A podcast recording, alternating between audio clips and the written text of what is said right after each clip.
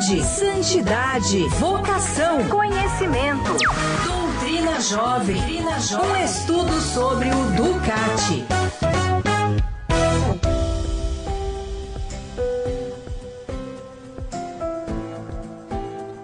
E agora 14 horas e 20 minutos. Muito boa tarde a você, querido ouvinte. Salve Maria Imaculada.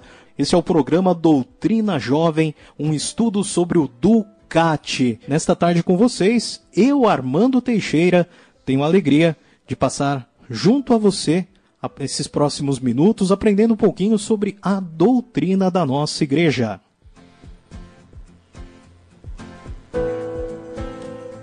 E também gostaria de desejar uma ótima tarde a todos que nos acompanham diretamente da nossa Rádio Imaculada 107.1 FM e você que está conosco também na Rádio Imaculada 1490 AM lá em São Bernardo do Campo, você que está aí no Nordeste brasileiro, terra linda, na nossa Rádio Imaculada 92,3 FM de Maceió.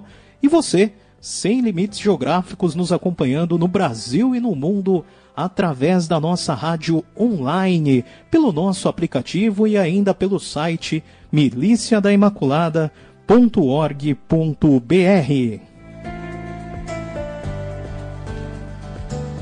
E lá nos trabalhos técnicos, comandando a nossa nave mãe, né? Também o Aleph Brandon. Aleph, boa tarde, bom trabalho para você. Hoje o nosso programa começou, né, com um pouquinho de atraso, né? Mas tudo isso também faz parte da nossa programação que é ao vivo. E hoje, né, estamos com o nosso querido amigo convidado mais uma vez conosco, o Padre José Antônio Boareto, reitor do Seminário Maior Imaculada Conceição, ele que também é vigário da paróquia Nossa Senhora do Desterro em Mairiporã, aqui na cidade de aqui na diocese de Bragança Paulista e o padre Boareto é ainda assessor do ecumenismo e diálogo interreligioso, professor de doutrina social da Igreja e teologia na PUC Campinas, e é ele que sempre nos auxilia aqui no programa Doutrina Jovem. Padre Boareto, boa tarde. Boa tarde, Armando. Boa tarde, agora sim, padre. Hoje foi com emoção, né, padre? Ah, tem que ser, né? Com emoção. com emoção sem emoção. Com emoção. Verdade. Padre, olha só, apesar das dificuldades, a gente sabe, né, que programação ao vivo a gente às vezes depende da tecnologia, né? Hoje, infelizmente, não conseguimos o contato da, da forma como nós fazemos todas as semanas, mas o padre, né, muito gentilmente, ele que está mais uma vez aqui conosco, está, está acompanhando através do telefone. E padre, vamos então, agora, né, iniciar o nosso bate-papo e hoje começando um capítulo novo, né, padre? Sim, nós vamos começar aí o capítulo 3, que traz justamente o tema da pessoa humana, única e infinitamente valiosa. Isso mesmo, padre. Olha só, você que está com o seu Ducati, né? Capítulo 3. Vamos começar aqui a nossa conversa nos temas 47, 48 e 49. Vamos lá, no número 47, temos aí, né? O que queremos dizer quando falamos de pessoa? Com o termo pessoa, queremos expressar que cada ser humano possui uma dignidade inviolável. O homem que foi criado à imagem de Deus, o homem que foi criado à imagem de Deus, ele é assim aquela criatura que na criação representa o próprio Criador. Ele é, sobre a terra, a única criatura que Deus quis por si mesma. Gaudet Spes, número 24. Como criatura de Deus, ele não é algo, mas alguém. E por isso de um valor incomparável. Como pessoa, o homem é capaz de se conhecer a si mesmo e de refletir sobre si mesmo, de liberdade nas suas decisões de comunhão com os outros e é chamado a responder a Deus na fé.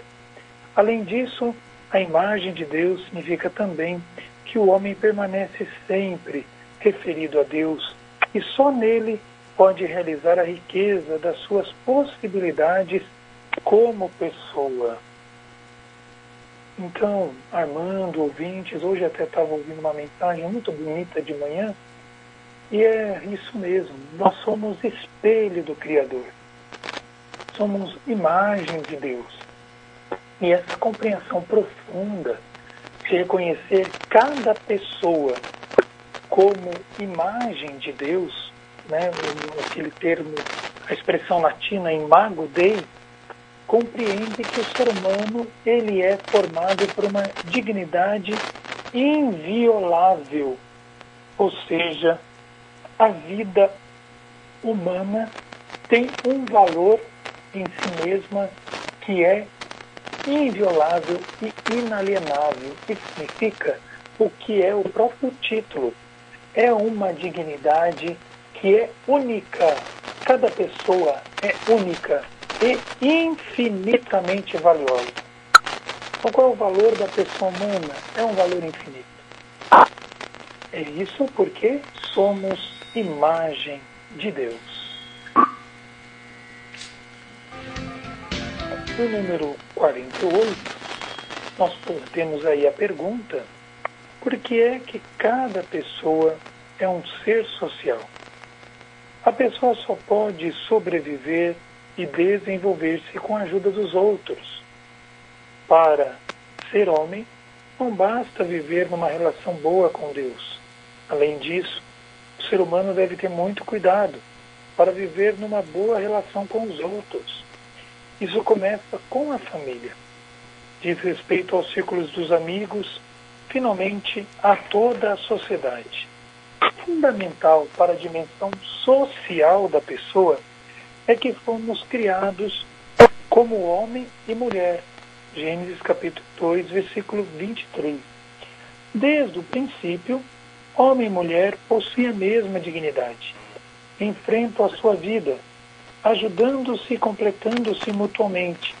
Deus torna fecundo nos filhos a união amorosa do homem e da mulher.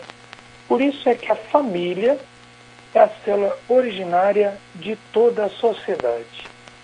Então vai percebendo o caminho, né? Que é bíblico e que aqui, de alguma forma, a doutrina social, ela evidencia, ela, elucida, ela traz para nós essa elucidação. Então, no primeiro momento, quando falamos de pessoa, estamos falando de cada pessoa que é infinita e única, unicamente infinitamente valiosa, que é a imagem de Deus.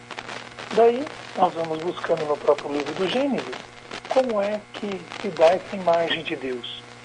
E Deus os criou, homem e mulher, ele os criou. Ou seja, homem e mulher possuem a mesma dignidade, enfrentam a mesma vida e ajudam-se, completando-se mutuamente.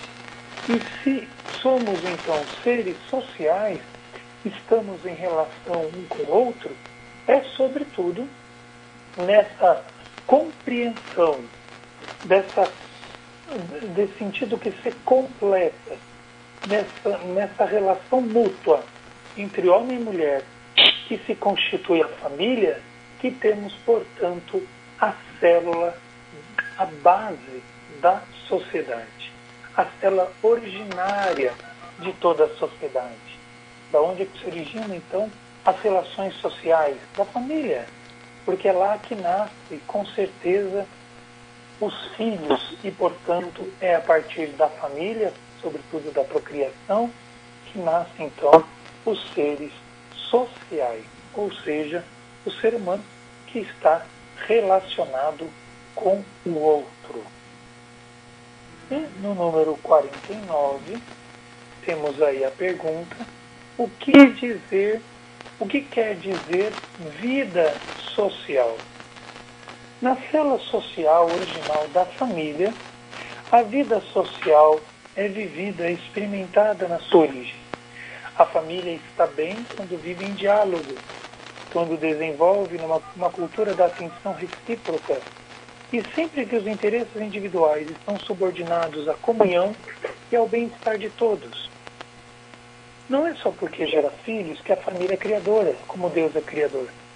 Como seres sociais de relação, participamos na força criadora de Deus.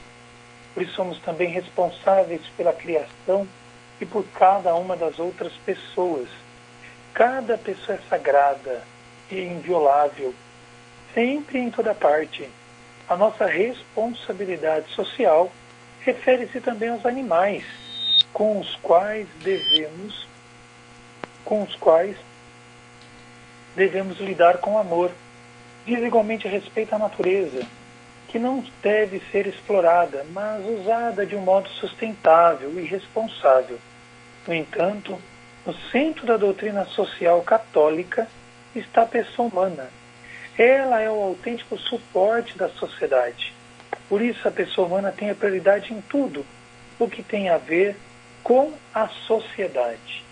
Então, aqui, interessantíssimo compreender o que quer dizer vida social. A vida social origina-se na família. A família vai bem quando dialoga. A família vai bem quando desenvolve uma cultura de atenção. A família vai bem quando os interesses individuais estão subordinados à comunhão e ao bem-estar de todos. Portanto, como seres relacionais, nós somos convidados a assumir essa responsabilidade em família mas também essa responsabilidade com os outros, pois toda pessoa é sagrada, toda pessoa humana é única e infinitamente valiosa. Isso também diz respeito ao cuidado que devemos ter para com a natureza. Mas, como diz aqui o texto, no centro da doutrina social está a pessoa humana, que também é quem Jesus coloca no Evangelho. No centro do Evangelho está a pessoa humana, que é ela quem vai ser redimida de todo mal e de todo pecado. É ela que é chamada a viver uma nova realidade, a tornar-se o homem novo, a mulher nova, transformada, transformados pela força do amor e assim também renovar toda a sociedade, sobretudo compreendendo a nossa responsabilidade diante e perante o cuidado com a casa comum. E agora são 14 horas 35 minutos. Esse é o programa Doutrina Jovem para você. E olha só, Padre Boareto, né, hoje, como o nosso programa perdeu alguns minutinhos no início, nós convidamos né, os nossos ouvintes, nossos jovens, sempre tão atentos aqui à nossa programação. Se você tiver alguma dúvida sobre os temas que nós estamos falando hoje, aqui no programa Doutrina Jovem, você mande para nós a sua dúvida através do WhatsApp, a sua participação. Né? A gente vai registrar e é nosso compromisso no próximo programa, semana que vem, né? A gente vai responder também as suas dúvidas para que a gente consiga no dia de hoje também ter a nossa aula completa, né? Você imagina que você está numa sala de aula com o seu professor, aprendendo sobre doutrina e por algum motivo o professor teve que chegar um pouquinho atrasado, né? Então, as dúvidas vão ficar para a próxima aula, mas, né, a gente vai registrar sim.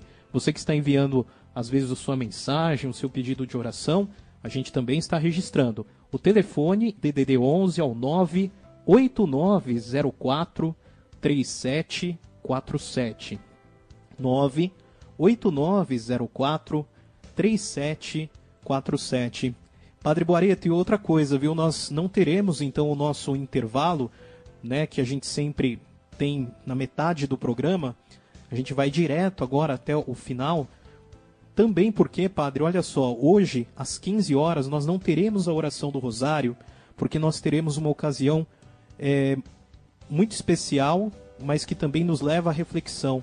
Né? A CNBB estará convidando todas as pessoas a celebrarem uma Santa Missa, celebrarem a Eucaristia, né, pelos 500 mil mortos pela Covid-19. Certamente é uma marca triste, é uma marca que nós gostaríamos de não estar atingindo, mas diante da dor, né, da solidariedade com as famílias que perdem seus entes queridos, é muito importante também a igreja, né, padre, se posicionar. Nós estamos aqui numa aula de doutrina social, né? Então, como é importante também a igreja ter esses gestos que muitas vezes dizem da preocupação da igreja com a pessoa e com essas vidas perdidas, né, padre? Sim, infelizmente a gente já chegou a tratar aqui no programa, nós vivemos em tempos de banalização, né? A banalização do mal lá, como já dizia na Arendt, que é quando a ética perde o seu critério de valor. Então nós não sabemos mais o que é bom, não sabemos mais o que é mal, e infelizmente quando nós começamos a achar natural. Tem um filósofo, até um padre, Monsenhor Juvenal Arduini, ele diz que quando uma sociedade começa a achar natural é, a barbárie, no sentido de é, as pessoas começam a morrer e nós ah, achamos que está tudo bem, que, que é assim mesmo, e a gente não coloca sobre esta ação, né, sobre essa situação, uma reflexão do porquê que isso está ocorrendo, e ele dava um exemplo, por exemplo, uma sociedade começar a naturalizar, achar normal encontrar crianças é, mortas, que a gente encontra às vezes colocadas em saquinhos de plástico, ali na, na saída do, do, da porta do hospital, é, que às vezes colocam, às vezes numa, no, dentro do lixo. Enfim, começar a achar normal essa violência, achar normal é, essas atitudes que são criminosas, então nós estamos deixando de ser humanos.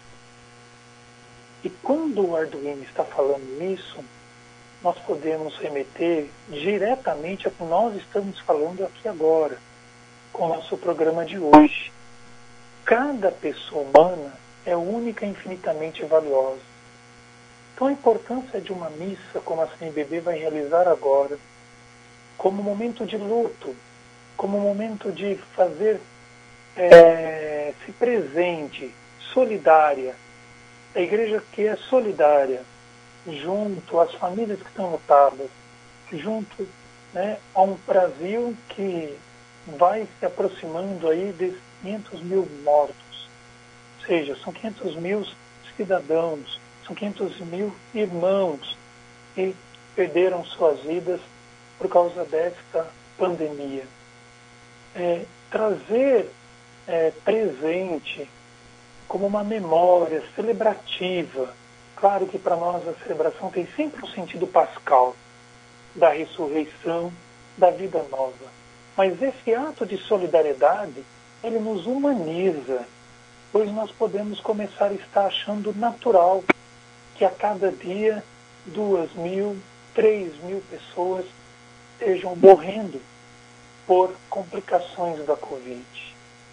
E aqui isso leva-nos a uma autocrítica que devemos fazer enquanto o que eu estou fazendo para com que é, a vida possa ser protegida, defendida.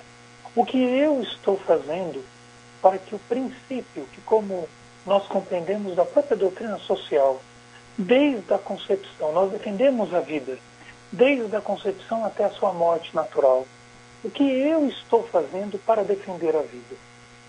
Qual está sendo o meu contributo junto a esse momento tão difícil que estamos passando para que eu possa dar o meu contributo? Será que estou utilizando, usando é, tudo aquilo que é necessário enquanto exigências sanitárias, cumprindo com as exigências sanitárias de segurança para poder garantir a própria vida e a do meu semelhante? E aqui também vem questões maiores, responsabilidades maiores que a própria doutrina social aponta e com certeza a igreja, quando faz um ato de numa celebração eucarística, onde celebra o sentido pascal, ela nos chama a atenção. E ela chama a atenção de um país que deve se perguntar: nós estamos proclamando o Deus da vida? Estamos testemunhando sua ressurreição? Qual tem sido a nossa cultura?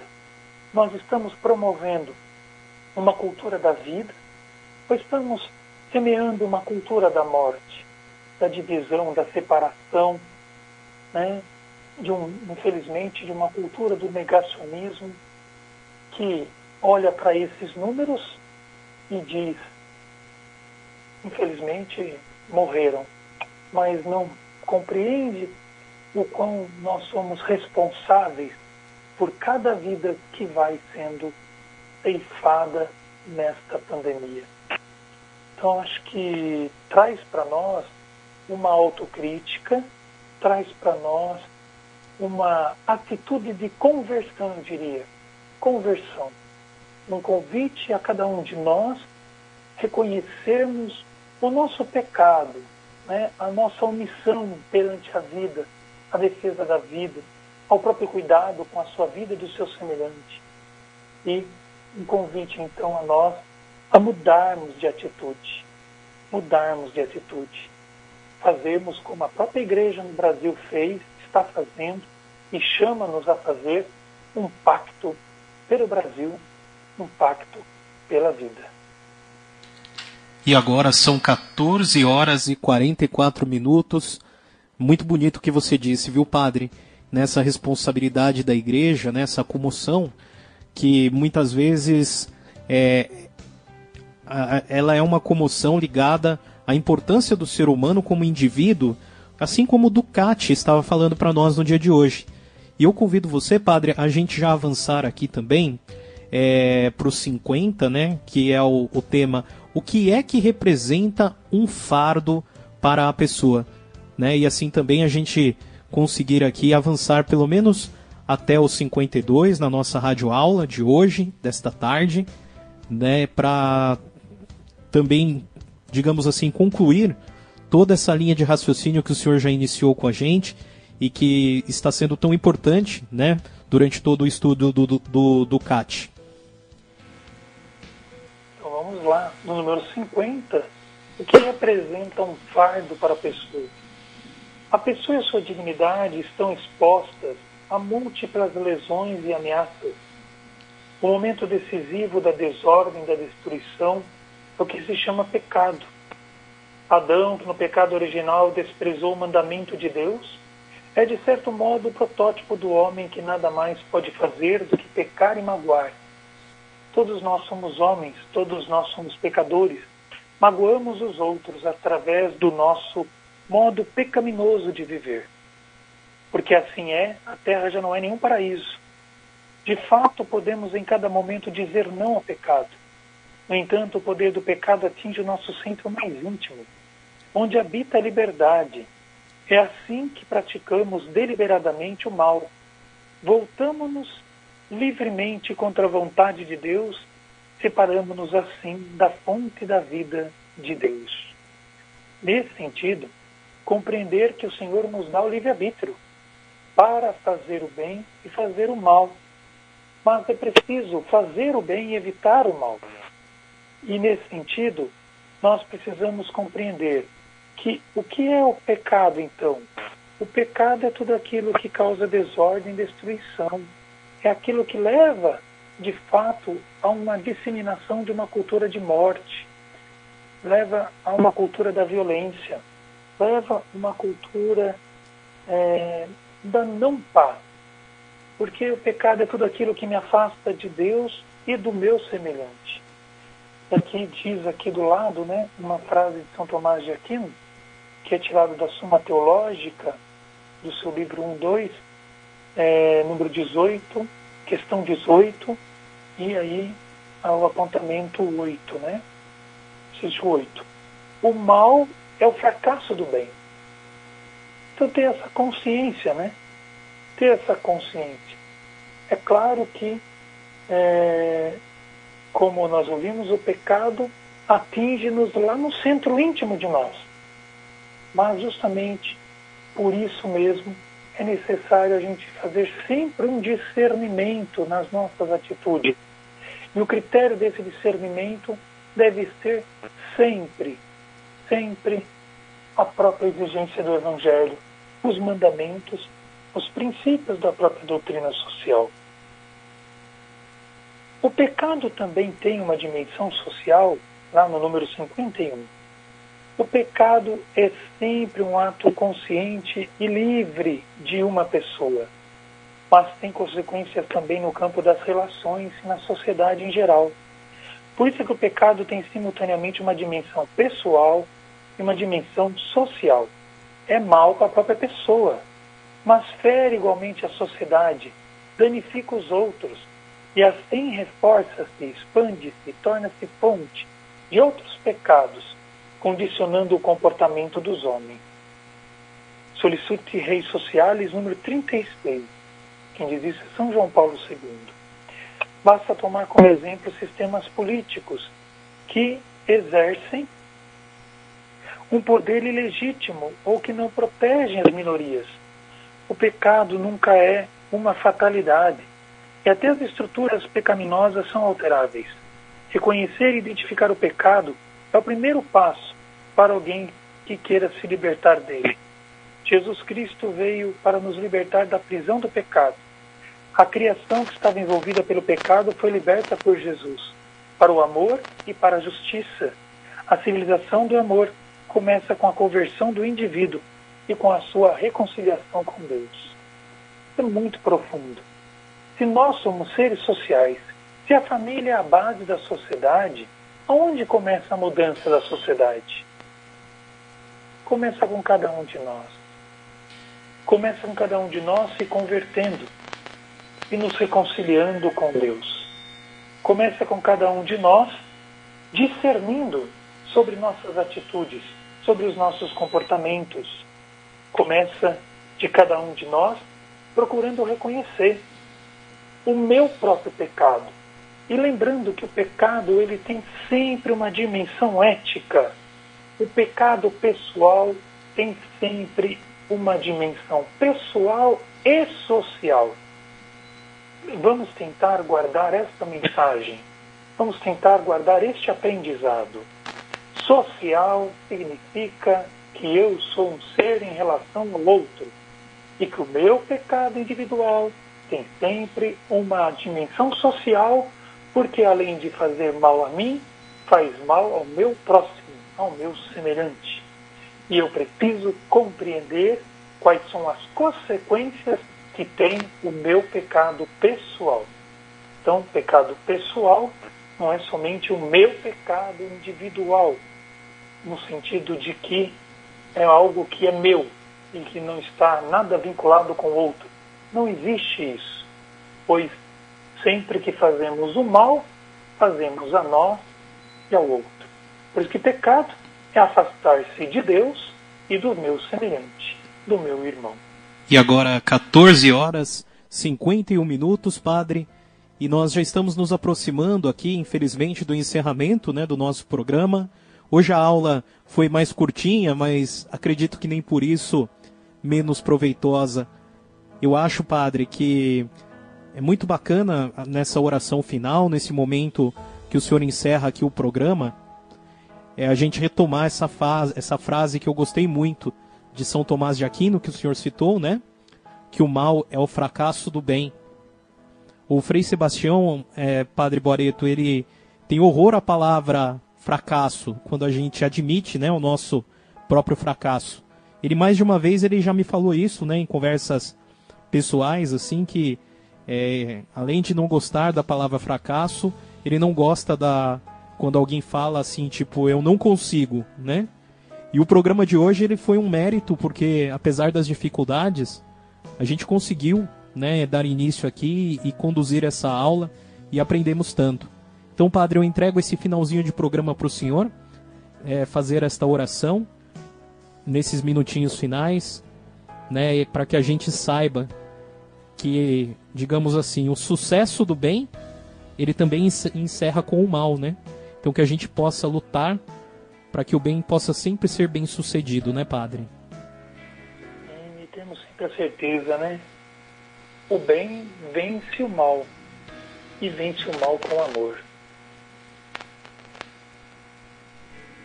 E é nessa certeza que nós vamos então nos compreendendo vitoriosos junto com ele, que venceu mas que experimentou o fracasso, passou pela experiência do fracasso.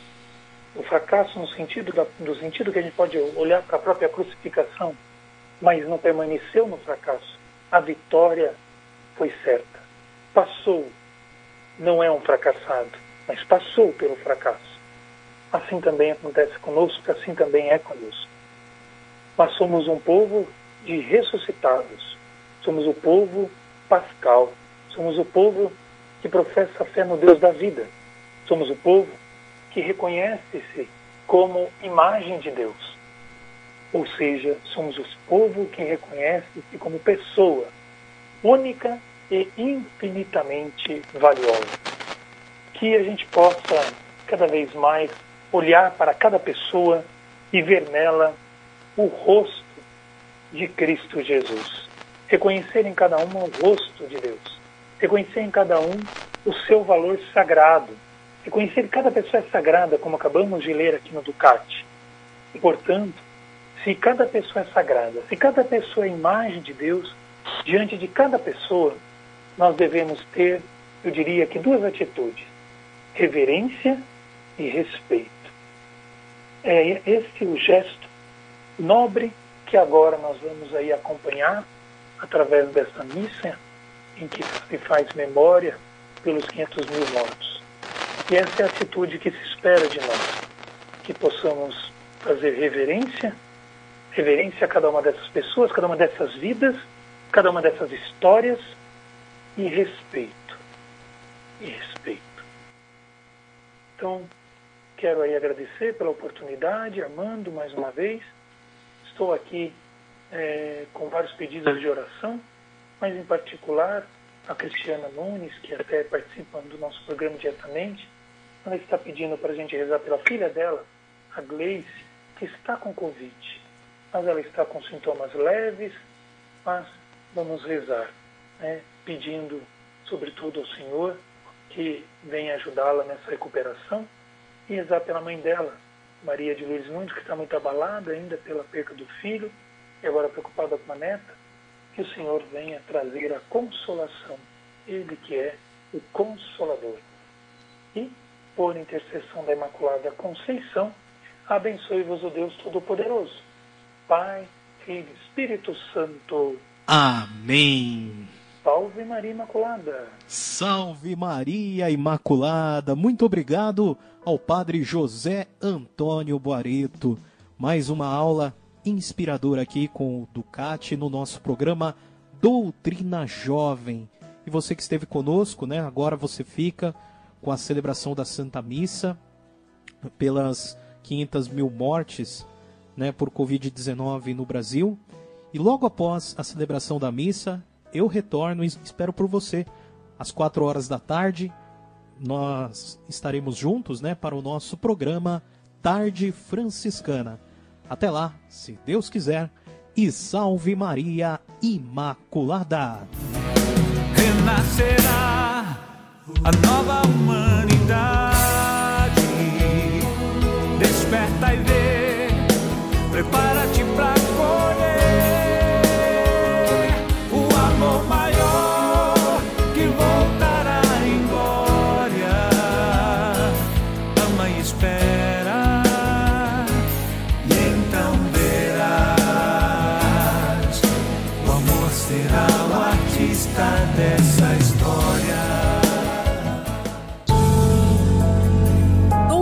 Jovem, do Evangelho para o coração da juventude.